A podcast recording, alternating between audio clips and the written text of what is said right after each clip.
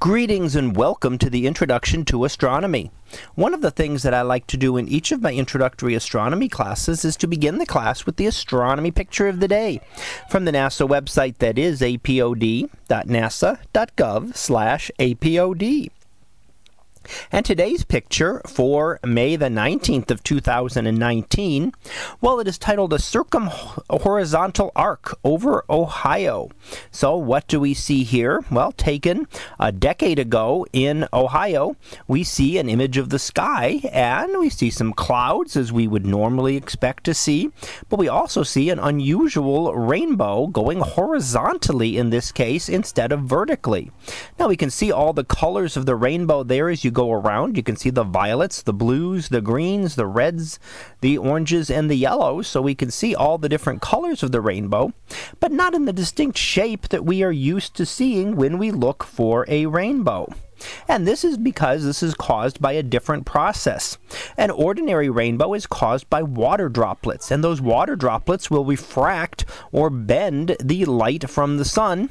And as, as they do that, when the light passes through it, it acts like a prism. And in that case, the white light from the sun will be split into the component colors. And that's what we see with a rainbow. Here we have something very similar, except that this is occurring with ice crystals in very high clouds. So not the clouds that you see here, but much higher clouds up up in the atmosphere that we call cirrus clouds. And those the, the ice crystals within those clouds will act like little prisms just as the raindrops do uh, in lower clouds when we see a rainbow. Now, this will only occur when the sun is high enough in the sky, so it's not something that we could ever see from these regions in the winter. In the winter, the sun is too low in the sky for this to ever occur.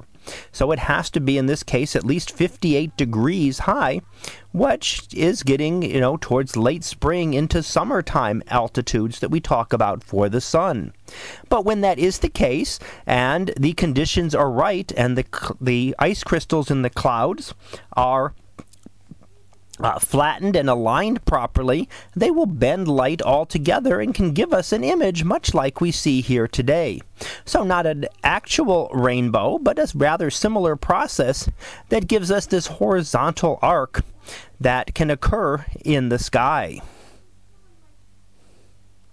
And of course, because it does take so many things coming together to get this, these are relatively rare.